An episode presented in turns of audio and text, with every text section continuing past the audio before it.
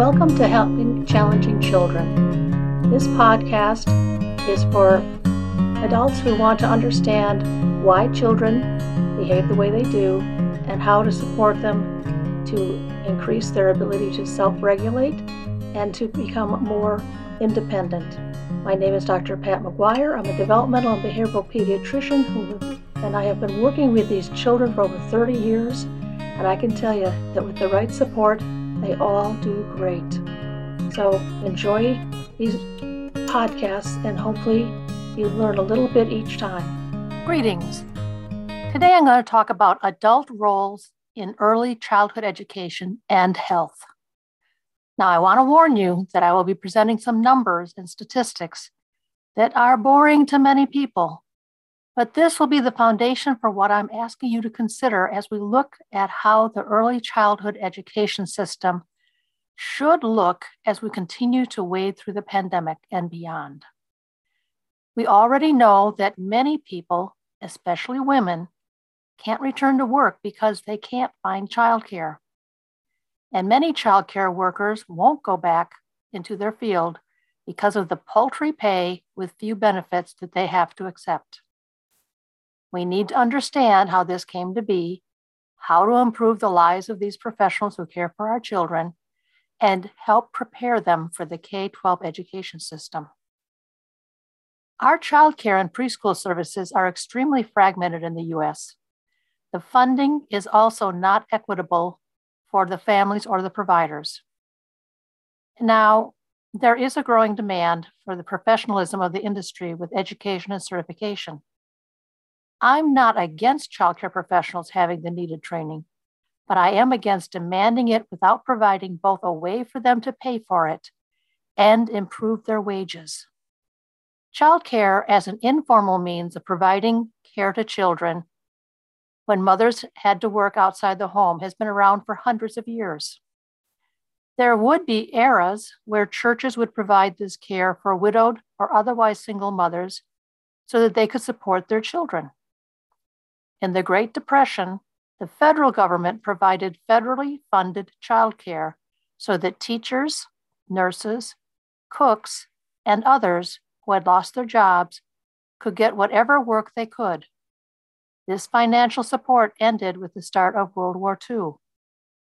In World War II, the federal government found that it again needed to pay for childcare so that women could work in the factories. It was felt to be a necessary expenditure of federal funds to have enough employees to support the manufacturing needs of the war. The Lanham Act of 1942 to 1946 provided federally funded child care centers in 41 states. But with the end of World War II, funds began to dry up. Women were told to go home and care for their children. It was declared that children in childcare would be emotionally harmed. But the world was changing in the 1950s and the 1960s.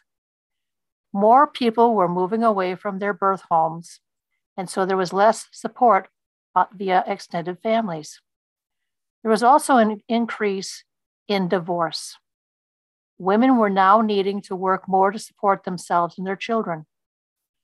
A significant number of these women would end up in childcare in the industry itself.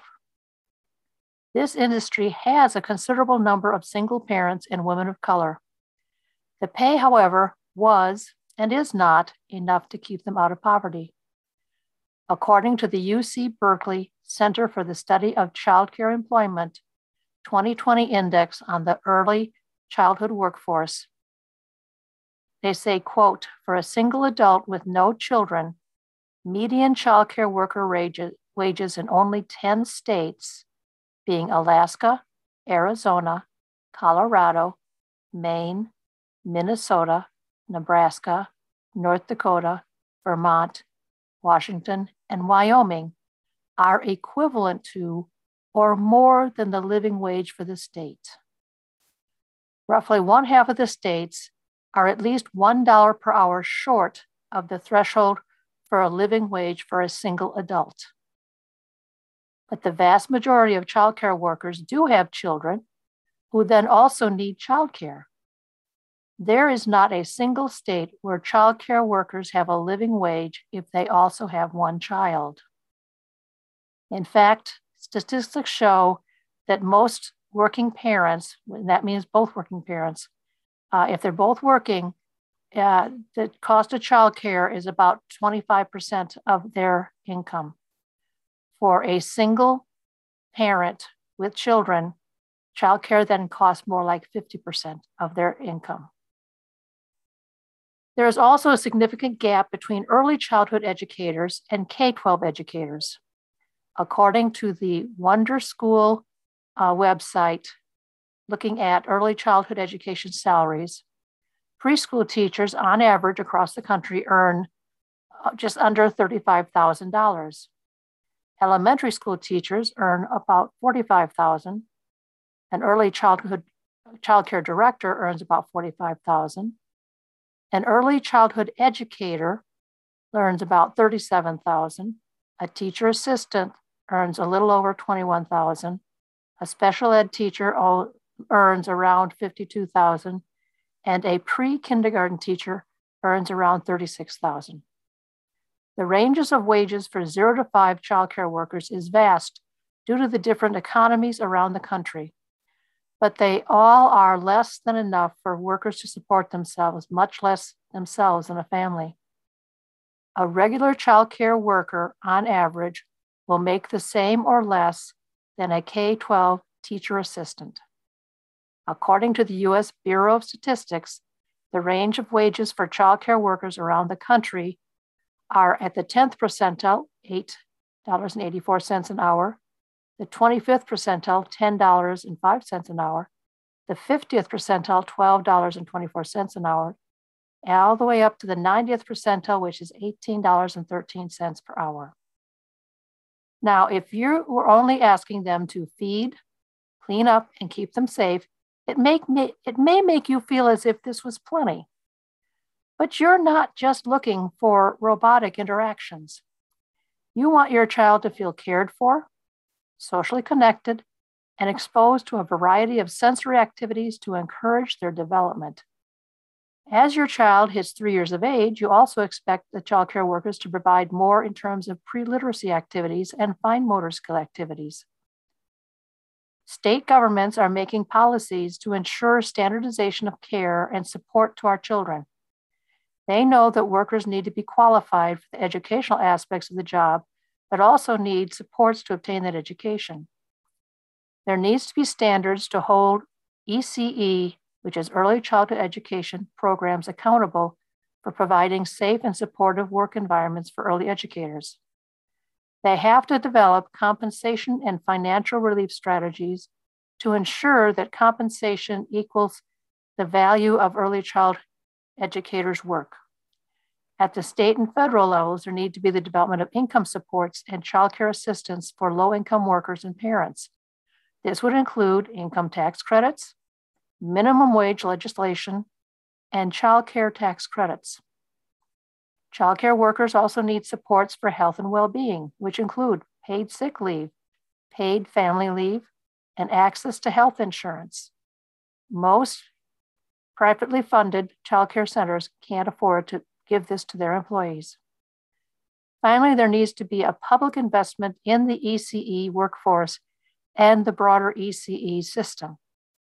Currently, 42 states have stalled on worker compensation, with only nine edging forward to improvement.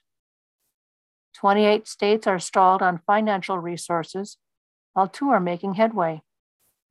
36 states are stalled out on income supports, and seven are making headway.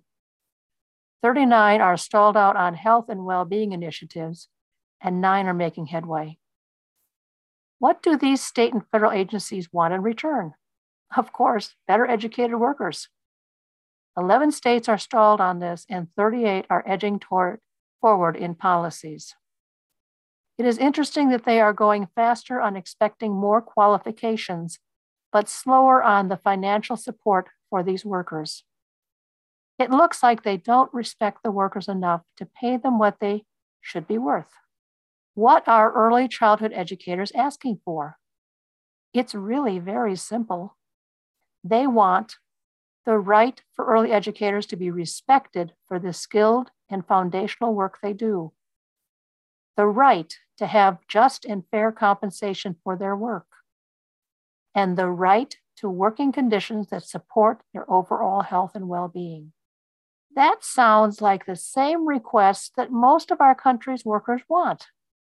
But most of those other workers also belong to unions who bring a large, united voice to employers, both public and private.